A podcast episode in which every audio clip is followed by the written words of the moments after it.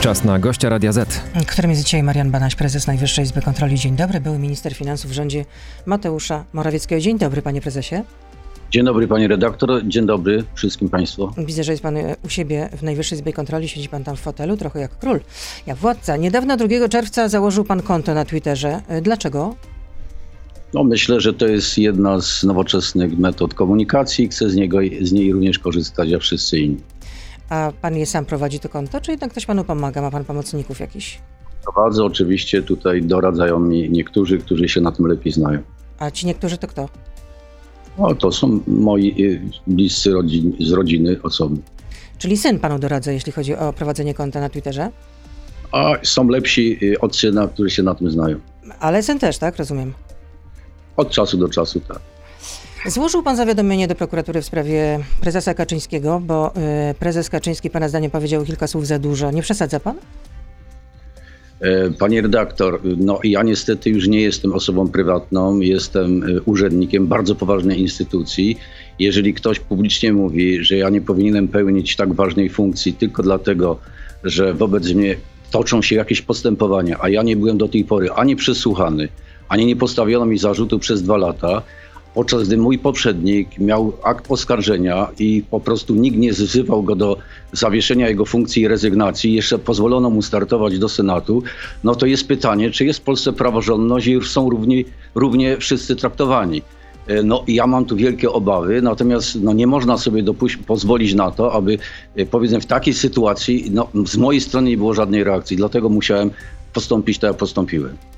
To jest broń atomowa, można powiedzieć, e, to, to, zawi- to, zawi- to zawiadomienie do prokuratury w sprawie prezesa Prawa i Sprawiedliwości. Czyli rozumiem, że idzie pan na całość, idzie pan na wojnę. Cały czas Nie- z Prawem i Sprawiedliwością. Ja z nikim wojny nie prowadzę, natomiast działam zgodnie z prawem, tak jak mówi artykuł 7 Konstytucji. Działamy na podstawie prawa i w granicach obowiązującego prawa. Natomiast no, gdybyśmy do takiej sytuacji dopuścili, jak tutaj zostało powiedziane, że można e, zawiesić prezesa czyli każdego praktycznie urzędnika państwowego, e, wielkiego, poważnego urzędu, e, no to zdezorganizowaliśmy, zdezorgani- zdezorganizowalibyśmy w ogóle funkcjonowanie państwa, bo przecież e, służby mogą w każdej chwili prowadzić jakieś postępowanie wobec każdej osoby, no i w tej, tej sytuacji każdy mógłby być zawieszony w swojej funkcji. No to nie jest żadna praworządność ani demokracja. No ale można się zastanawiać, czy rzeczywiście, czy szefem Najwyższej Izby Kontroli powinien zostać człowiek, e, którego oświadczenia majątkowe są jednak prześwietlane przez CBA, przez prokuraturę. E, Proszę pani, no każdy obywatel w Polsce jest prześwietlany i każdy, nie każdy, ale większe popełnia również mniejsze lub większe błędy. W moim przypadku, kiedy byłem całkowicie zaangażowany pracą na rzecz właśnie e, rządu, z Prawa i Sprawiedliwości, e, gdzie prowadziłem najpoważniejszą reformę właśnie konsolidacji służb skarbowych i celnych, która to reforma doprowadziła do tego, że daliśmy dodatkowo do budżetu ponad 300 miliardów, w samym VAT-ie ponad 120 miliardów. No dobrze, to już o tym wszystkim słyszeliśmy. No, to jest razy. że, że mogłem po prostu popełnić pewne błędy, ale tylko błędy, a nie po prostu jakieś przestępstwo, Mhm. o co mi się podejrzewa. Czyli przyznaje się pan do tego, że jednak e, może, jeśli chodzi o pana oszczędności, no to nie wszystkie są udokumentowane. Wszystko mam udokumentowane i na wszystko mam potwierdzenia. E, Myślę, że właśnie dlatego się toczy tak długo postępowanie, e, już przeszło dwa lata, że nie ma podstaw, aby im postawić, postawić zarzuty. Do tego jeszcze wrócimy, ale chciałam zapytać, czy to prawda, że miał pan dostać gwarancję od y, Platformy Obywatelskiej, że jeśli pan tę wojnę będzie kontynuował e, z Prawem i Sprawiedliwością, będzie pan okładać nadal obóz rządzący, to jeśli nastąpi zmiana władzy, zmiana warty, to pozostanie pan na stanowisku. Tygodnik sieci o tym pisał. To jest nieprawda. Z nikim nie prowadzę żadnych rozmów na temat jakiejś gwarancji, e, żebym się utrzymał na stanowisku. Przyjmuję każdego jako mm, prezes, kto się zgłasza i tutaj składa wnioski odnośnie takiej czy innej kontroli. Czy to są ludzie z PiSu, czy z Platformy, czy z, z SLD, czy, czy z Konfederacji. Jestem otwarty na współpracę, bo taka jest moja rola. No tak, nawet jeśli miałoby dojść do takiej gentleman's agreements, naz- nazwijmy to w ten sposób, to pan by o tym nam nie powiedział. Zresztą podobnie jak politycy Prawa e, politycy Platformy Obywatelskiej, tak można podejrzewać. Tygodnik sieci pisze, że rozmowy mieli z panem prowadzić szef e, klubu Koalicji Obywatelskiej Cezary Tomczek i Michał Szczerba. I mieli pana odwiedzić w siedzibie Najwyższej Izby Kontroli. Odwiedzili pana? Odwiedzili. Oczywiście tak jak każdy inny poseł. Przecież ja tutaj nie prowadzę żadnej tajnej y, misji. Po prostu taka jest moja rola, więc kto sobie życzy, aby się ze mną spotkać z takiej czy innej opcji, jestem otwarty i takie y, y, spotkania są możliwe. No ale w wyniku no, tych rozmów, wynikiem tych rozmów miało być między innymi to, że szef klubu Koalicji Obywatelskiej Cezary Tomczyk złożył wniosek o zwołanie Sejmowej Komisji do Spraw Kontroli Państwowej, na której pan zresztą był. To, to już ich sprawa, nie moja, natomiast moim obowiązkiem jest się zgłaszać na komisję, jeżeli takie. no to decyzje... na pewno, to na pewno. Pracownicy Najwyższej Izby Kontroli mają być załamani tym, co się dzieje w firmie, kiedy e, pan został prezesem Najwyższej Izby Kontroli. Zacytuję: Firma jeszcze nigdy nie była tak upolityczniona jak dziś. Przyjście Banasia jest dla nas jak prezent w postaci granatu bez zawleczki. Szybko wybuchł i poranił wszystkich dookoła. Tak mają się skarżyć załamani pracownicy NIK-u. To także doniesienia tygodnika sieci. No, media różne rzeczy donoszą, e, kombinują, e, stwarzają różne scenariusze. Natomiast ja bym chciał, e, żeby mógł porozmawiać z taką osobą, żeby się ujawniła i, i, i pokazała, co potrafi. Natomiast no może taka osoba się boi, że pan ją zwolni. Nie jest, nie jest tutaj, e, tutaj żadną tajemnicą, że niektórym to nie jest wygodne, bo ja dzisiaj e, wymagam rzeczywiście solidnej pracy, profesjonalizmu i rzetelności. I osoby, które właśnie te wymogi nie spełniają, nie mogą liczyć, że będą dłużej pracować. No ale może taka osoba się po prostu boi, że pan ją zwolni. Nie dlatego, że nie jest profesjonalna, tylko że wygarnęłaby panu. Nie ma takiej obawy. Każdy, kto właściwie uczciwie pracuje, jest rzetelnym, profesjonalnym w swoim, w swoim zawodzie, może być spokojny o swoją pracę i swoją przyszłość. Mhm. Czyli zaprzecza pan, że rozumiem, że nie ma żadnego upolitycznienia, że absolutnie a, nic a nic. A nie myślał pan jednak, żeby się podać do dymisji, bo przecież jest pan człowiekiem majętnym, właściwie już mógł pan przejść na emeryturę, jeśli chodzi o datę urodzenia. Tak, oczywiście, ale mam swoje obowiązki, zostałem legalnie wybrany przez Sejm i to, są, to jest pewne mm, wyzwanie, jeśli chodzi o moją osobę, ale i również obowiązek, który muszę spełnić. Chcę, aby po zakończeniu tej kadencji, kadencji mogłem sobie powiedzieć, tak, spełniłem uczciwie i solidnie swój obowiązek wobec państwa. No rozumiem, chroni pana immunitet. Jest pan szefem bardzo silnej instytucji Najwyższej Izby Kontroli, tak to byłby pan zwykłym szarym obywatelem Marianem Banasiem. Teresa pyta, czy nie ma pan poczucia wstydu i honoru, żeby odejść? Media, opozycja, które tygodniami pana oskarżały, nagle zmieniały zdanie i teraz uważają pana niemalże za świętego. Dlaczego bierze pan udział w tej wojnie? Ośmiesza się pan i daje paliwo tym, którzy pana oskarżali. Pyta nasza słuchaczka. Panie redaktor, nie prowadzę żadnej wojny. To są manipulacje, kombinacje e, różnych sił politycznych, które próbują mnie ośmieszyć, ale każdy uczciwie wie, że pełnię tutaj naprawdę swój solidnie obowiązek. Jako niezależna instytucja pilnuje tego, kontrole są rzetelne e, i, i po prostu zasługują na e, właśnie tutaj podkreślenie że e, mogą na nas liczyć ci, którzy chcą wiedzieć, w jaki sposób grosz publiczny jest wydawany. A my jesteśmy od tego, abyśmy pilnowali, bo to są nasze pieniądze, to są pani pieniądze, to każdego obywatela Kowalskiego i nieważne jaka opcja polityczna sprawuje władzę. My jesteśmy dla obywateli, dla państwa, nie dla takiej czy innej partii. No to tyle w części radiowej. Marian Banaś, prezes Najwyższej Izby Kontroli z nami zostanie. Porozmawiamy też e, o świadczeniach majątkowych, ale także o tym, jakie kontrole, czy będzie prowadzić, czy też prowadzi Najwyższa, Najwyższa Izba Kontroli. Jesteśmy na Facebooku, na Radio ZPL, na YouTubie. Beata Lubecka, zapraszam. No i jako się rzekło, jest dzisiaj z nami w końcu Marian Banaś, prezes Najwyższej Izby Kontroli, który kilka razy odwoływał swoje przejście do naszego programu, ale w końcu się stało. Tygodnik sieci, na który się też cały czas powoduje, e, powołuje, ponieważ ostatnio był to duży tekst dotyczący tej instytucji, pana jako szefa tej instytucji, e, pisze, że śledztwo w pana sprawie, w sprawie oświadczeń majątkowych i niejasności wynikających e, e, z tych oświadczeń jest na finiszu, zarzuty są już sformułowane. No, żeby je postawić, to oczywiście y, trzeba panu uchylić immunitet i musi tego dokonać y, Sejm. A pan publicznie zaapelował do organów ścigania, do prokuratury, do Centralnego Biura Antykorupcyjnego o to, żeby materiały, materiały ze śledztwa zostały upubliczniane. Ale to jest niemożliwe. No, prokuratura miałaby odkryć karty, zanim postawi panu zarzuty? Dlaczego? Wszystko jest możliwe, jeśli jest taka wola. Natomiast no, ja, ja bym chciał rzeczywiście, żeby... Ale to jest, ale to jest zgodne z prawem? Przecież pan jest E, też, e, natomiast z tego co pamiętam, absol- absolwentem Wydziału Prawa i Administracji. Tak, jest to możliwe. Prokuratura zawsze może odtajnić każdą, każdą sprawę, każde dokumenty, jeżeli ma taką wolę. Natomiast ja bym chciał, aby społeczeństwo się dowiedziało rzeczywiście, jak sytuacja wygląda. Pani redaktor, jeżeli przez dwa lata prowadzi się różne działania w, w kierunku przesłuchań różnych moich znajomych, moich, e, e, e, mojej rodziny, ich e, współpracowników, tak mojego syna, wymusza się na nich różne e, nieprawdziwe zeznania. E, No to o czym my możemy mówić? Po prostu tutaj jest jakaś gra polityczna, a nie rzetelne, e, e, jasne postępowanie, które by miało na celu wyjaśnienie całej tej sprawy. A to nie jest tak, że to taki wybieg z pana strony, że chciałby pan poznać materiały ze śledztwa, bo na razie nie ma pan do nich wglądu, jako że nie jest pan podejrzanym, nie postawiono panu żadnych zarzutów. Pani, e, pani redaktor, no właśnie, jakoś mój poprzednik miał oskarżenia, mało tego, pozwolono mu startować nawet na senatora, nikt nie Ale wzywał go zostawmy Krzysztofa Kwiatkowskiego, ja pytam tu i teraz o pana sprawę. rezygnacji, a w moim przypadku stosuje się zupełnie inne standardy.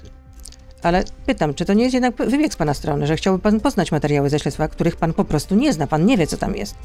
Ja, ja wiem, co ja, e, co ja robiłem. Jestem człowiekiem uczciwym, rzetelnym i nie mam żadnych obaw co do tych materiałów, o ile one są oparte na prawdzie. A dlaczego Najwyższa Izba Kontroli rozpoczęła kontrolę Polskiej Fundacji Narodowej? No bo takie jest nasze zadanie. Na ten rok, e, pani redaktor, przewidzieliśmy 103 kontrole planowe, robimy również kontrole doraźne, e, no i realizujemy swoje zadania, które wynikają e, z życzeń i wniosków posłów, senatorów, obywateli. Czyli ta kontrola jest y, jak gdyby z, z rozdzielnika, rozumiem, tak? Jeśli chodzi o Polską Fundację Narodową. O, m, m, Mówi Pani o kontroli, o kontroli Polski Fundusz Rozwoju. Oczywiście jest to... kont- Mówię o Polskiej Fundacji Narodowej, która miała być odpowiedzialna za promocję Polski za granicą. A tak, to jest kontrola planowa i po prostu myśmy tutaj normalnie, tak jak każdą kontrolę e, podjęli, no ale tu spotkaliśmy się z pewnym oporem, e, że nie mamy mm, e, prawa wejść z uwagi na to, że pieniądze, które wpłynęły do fundacji z różnych spółek w kwocie prawie ponad 300 milionów, stają się prywatną własnością i właściwie nikt nie powinien jej kontrolować, co jest absolut- absolutnie niezgodne z prawem. Czyli w takim razie macie problemy, żeby skontrolować Polską Fundację Narodową? E, Proszę? Macie problemy, tak? Rozumiem, że kontrolerzy nie mogą wejść do Polskiej Tak, Fundacji Narodowej, tak? że o utrudnianie e, prowadzenia kontroli. Czyli kontrolerzy nie mogą wykonywać rzetelnie swojej pracy, jeśli chodzi o Polską Fundację Narodową, tak? Tak, tak, taki opór był i dlatego złożyliśmy zawiadomienie do prokuratury o utrudnieniu kontroli na podstawie 96 artykułu e, ustawy o Najwyższej Izbie Kontroli. A ta kontrola kiedy się rozpoczęła? Ona się e, rozpoczęła no, już miesiąc przeszło temu, ale mieliśmy trudności, dlatego żeśmy postanowili podjąć takie, a nie inne działania. A kontrola e, budowy bloku węglowego e, elektrowni w Ostrołęce też się rozpoczęła? Ta kontrola już powoli się kończy i rzeczywiście mamy bardzo poważne ustalenia. Państwo zostaniecie poinformowani, kiedy wszystkie procedury zostaną zakończone. To kiedy będą wyniki tej kontroli pokazane w opinii publicznej? No, jak wszystkie procedury e, kontrolne zostaną zakończone, mam nadzieję, że za kilka tygodni będzie to możliwe. A przejęcie Lotosu przez Orlen też będzie skontrolowane? Czy już jest kontrolowane? Na razie nie kontrolujemy, ale rzeczywiście jest to problem. Tutaj mamy sygnały od e, różnego e, obywateli, żeby to również mm, skontrolować, więc taka możliwość istnieje. Nadzór nad funduszami operacyjnymi służb specjalnych, czy też będzie objęty kontrolą Najwyższej Izby Kontroli? Panie redaktor, no właśnie tutaj jest problem, dlatego że akurat e, przepisy nie pozwalają e, kontrolować dokładnie funduszu operacyjnego, co jest dla mnie absolutnie rzeczą niezrozumiałą. Będziemy robić wszystko, aby dokonano zmiany ustawy, aby Najwyższa Izba Kontroli miała prawo kontrolować również fundusz operacyjny, bo dziś go nikt nie kontroluje. Ani prezydent, ani premier, ani marszałek, Sejm również. Więc to jest jakby poza funkcjonowaniem państwa. Tak być nie może. A czy będzie kontrola e, szpitala na Stadionie Narodowym, czy też innych e, szpitali tym- tymczasowych? Tak, ta kontrola już powoli się rozpoczyna. Y, Mamy to w- swoim planie, y, więc ten y, temat zostanie również skontrolowany. Ale co znaczy, że się rozpoczyna? To znaczy się, że już podjęte zostały pierwsze działania odnośnie szpitali właśnie tych tymczasowych, które zostały powołane i zorganizowane w czasie pandemii. A będzie kontrola po cyberatakach na mm, prywatne konta mailowe niektórych członków rządu? E, no to jest świeża sprawa, nad tym się zastanawiamy, będziemy analizować. Jeżeli taka potrzeba zaistnieje, również i w tej kwestii będziemy podejmować decyzje. Być może kontrola się też e, rozpocznie. Pytanie od słuchaczki. Dlaczego tak mało kontroli jest we wszystkich dziedzinach gospodarki, które dotykają COVID, zwłaszcza jeśli chodzi o szpitale covidowe? E, dlaczego tak mało kontroli? Mhm.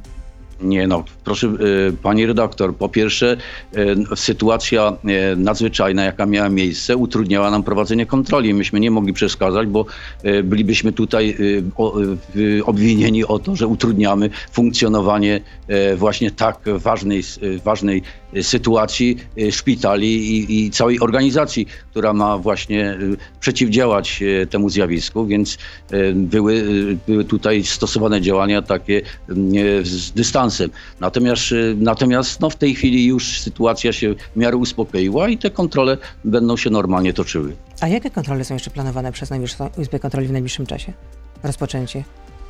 Y, no, rozpoczęcie jest y, planowane kontroli z tego roku, czyli te planowe 103, o których już wcześniej to mówiłem. Jest 103.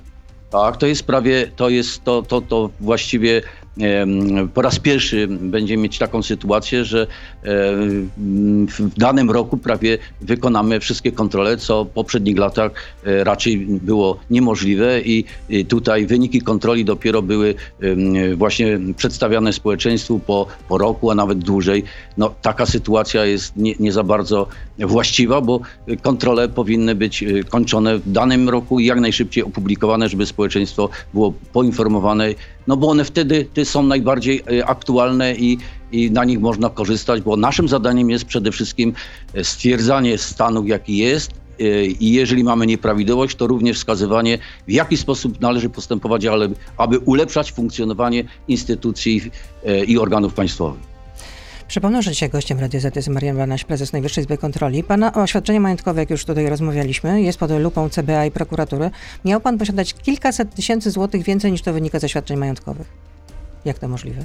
Pani, pani redaktor, y, wszyscy, którzy mnie znają, również i o tym doskonale służby wiedzą, y, byłem w Stanach Zjednoczonych półtora roku, zarobiłem y, duże pieniądze, które przywiozłem w, latach właśnie 89, 90.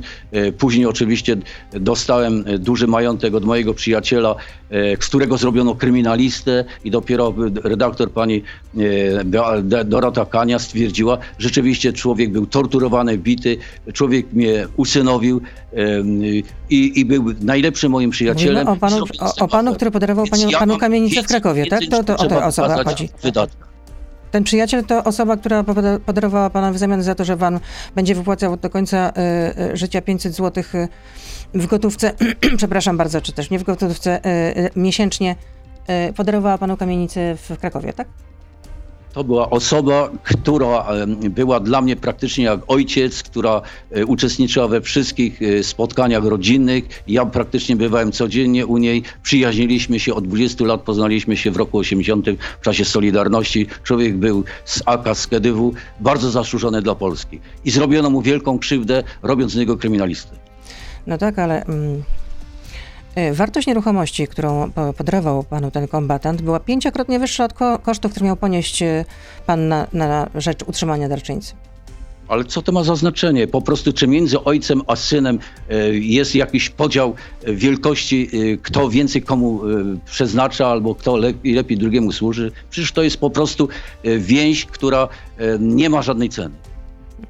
Powrócę jeszcze do tej kontroli oświadczeń majątkowych. Pan mówi, że te pieniądze przywiózł z, Ameryki, no ale z, tych, y, mm, z tej kontroli e, okazuje się, że zaniżył pan posiadaną gotówkę o kwotę od 209 do 256 tysięcy złotych i dodatkowo miał pan posiadać w latach 2018-2019 dodatkowe nieudokumentowane pieniądze w wysokości co najmniej 257 tysięcy złotych.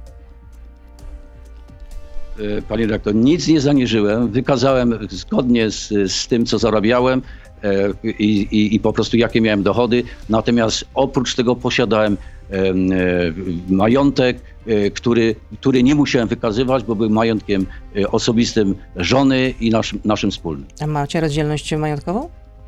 Nie musimy mieć rozdzielni majątkowej, ale każdy z nas, pani, pani mąż, ma sw- swoje również oszczędności. No tak, ale jak się jest osobą publiczną, jak się sprawuje najwyższe urzędy w państwie, no to w takim razie y, no, trzeba również wykazywać no, wspólny majątek, no chyba, że jest rozdzielność majątkowa.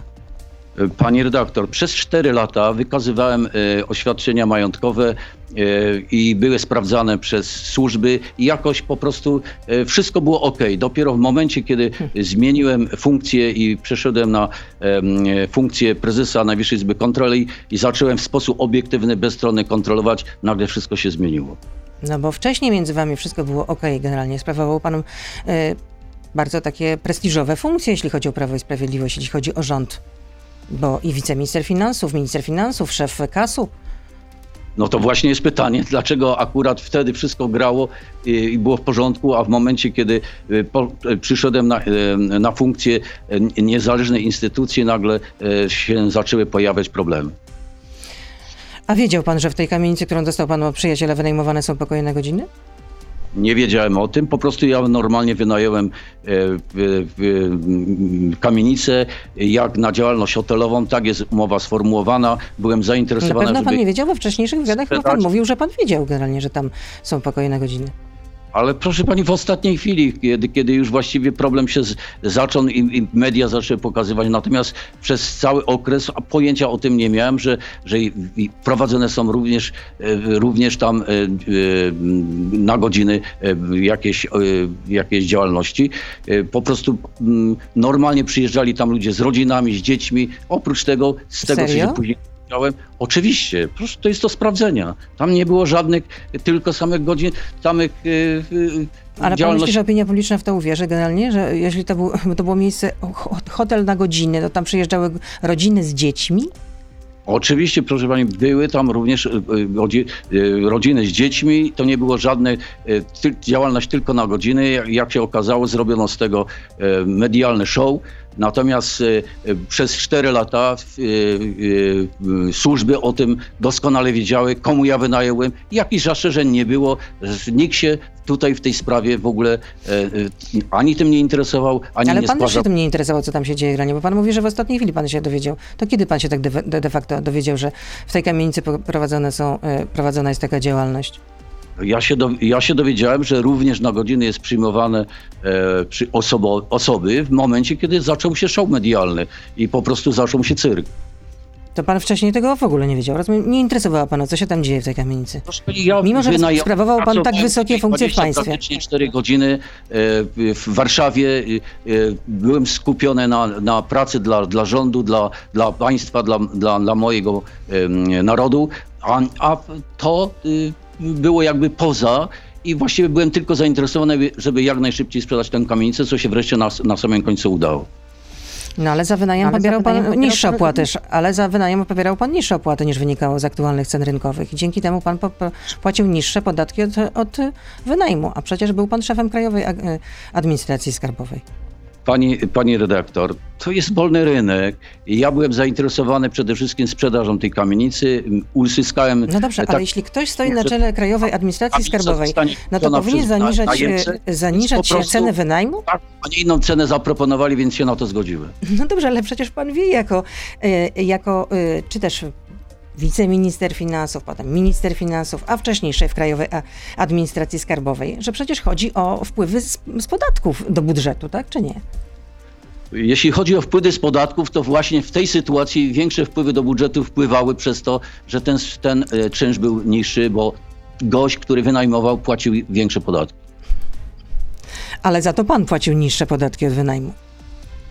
Ale to było dla mnie bez znaczenia, bo przecież ja, ja po prostu... Dla pana tak, a dla Tak budżetu jak już nie. powiedziałem, z- byłem zainteresowany sprzedażą tej kamienicy i to był główny mój cel, więc, y, więc miałem do wyboru albo ponosić koszty przez to, że nikt tam nie będzie prowadził żadnej działalności, bo mój syn wcześniej prowadził tą działalność e, i zrezygnował, bo była nieopłacalna.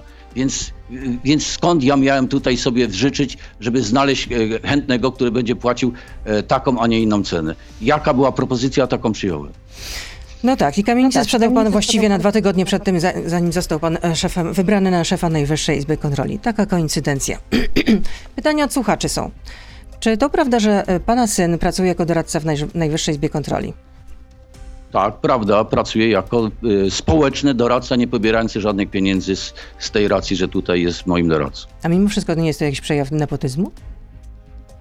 Proszę? Nie jest mimo wszystko przejaw, przejaw nepotyzmu?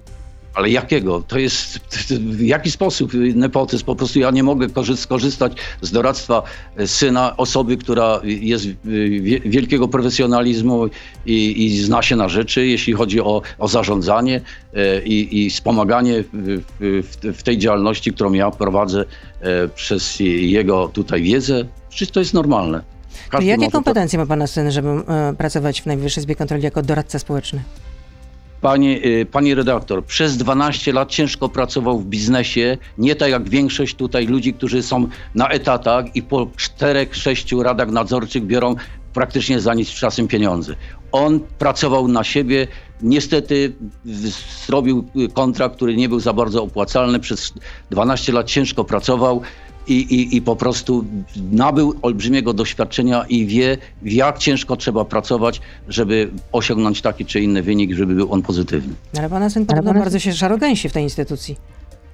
Nie ma, nikt się nie szarogęsi, tutaj prezesem jestem ja e, i nie żaden syn. E, po prostu e, korzystam tylko tyle, ile, ile po prostu uznam za stosowne. Poza Michali- tym żadnych tutaj e, e, kompetencji, żeby e, mieć tutaj wpływ na takie czy inne działania w Najwyższej Izbie Kontroli.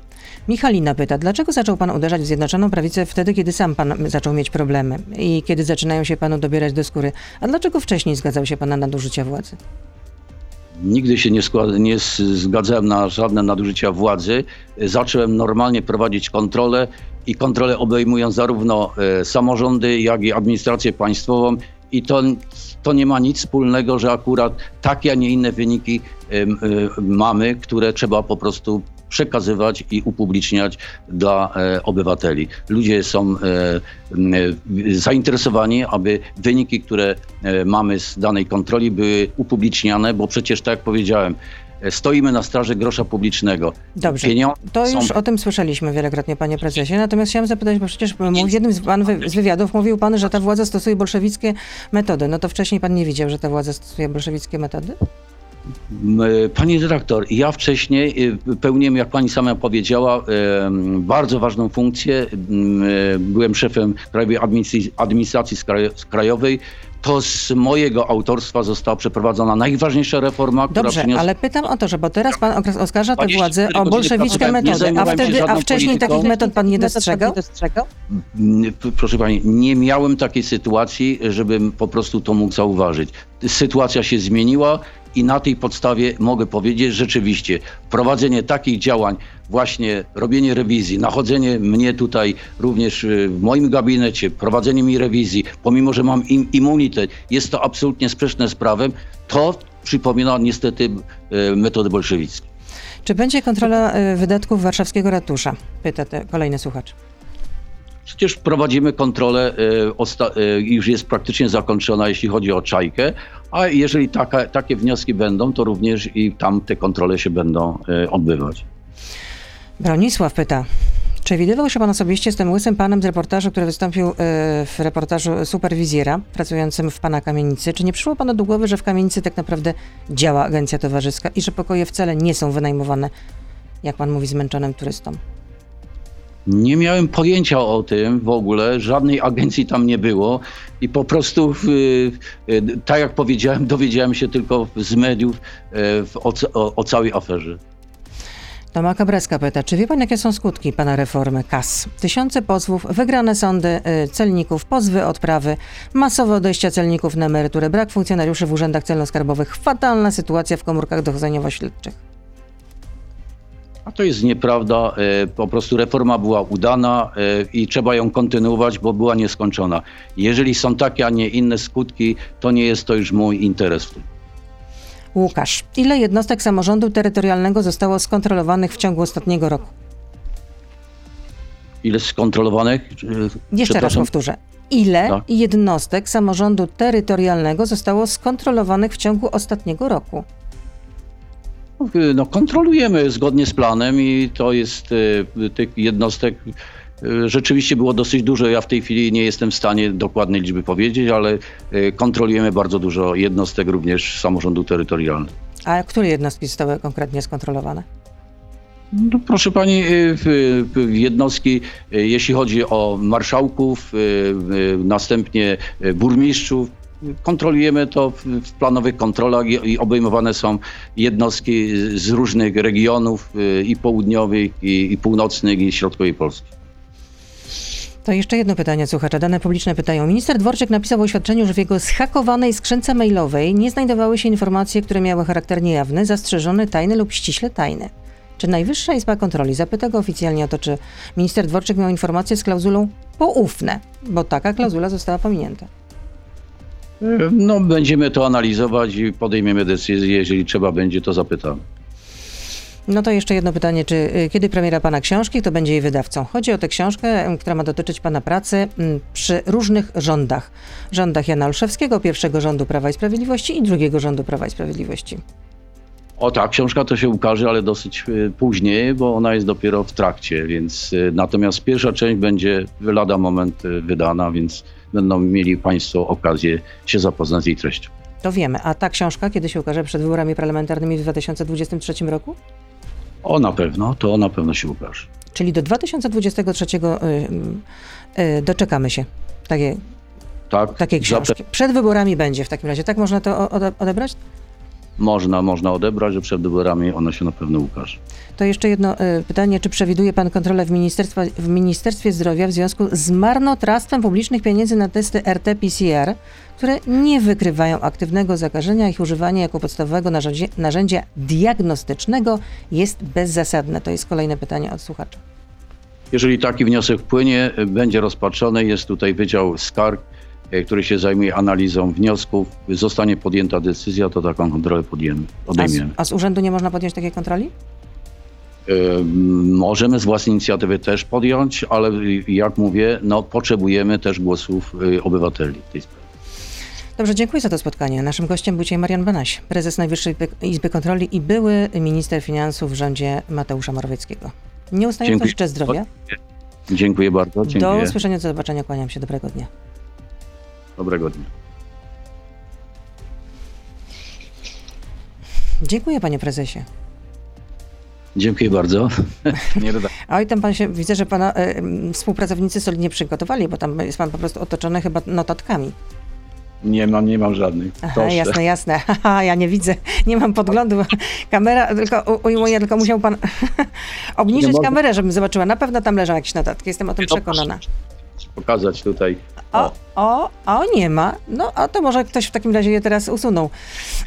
Nikt nie był, nikt nie zdążył. Wszystko, wszystko jest autentyczne, y, nie sztuczne, także wychodzi to z serca. Także tutaj nie mamy nic do ukrycia. Dobrze. Dziękuję, do zobaczenia w takim razie. Do następnego, kłaniam się. Dziękuję bardzo, dziękuję bardzo, do widzenia. To był gość Radia Z. Słuchaj codziennie w Radio Z i na player radioz.pl.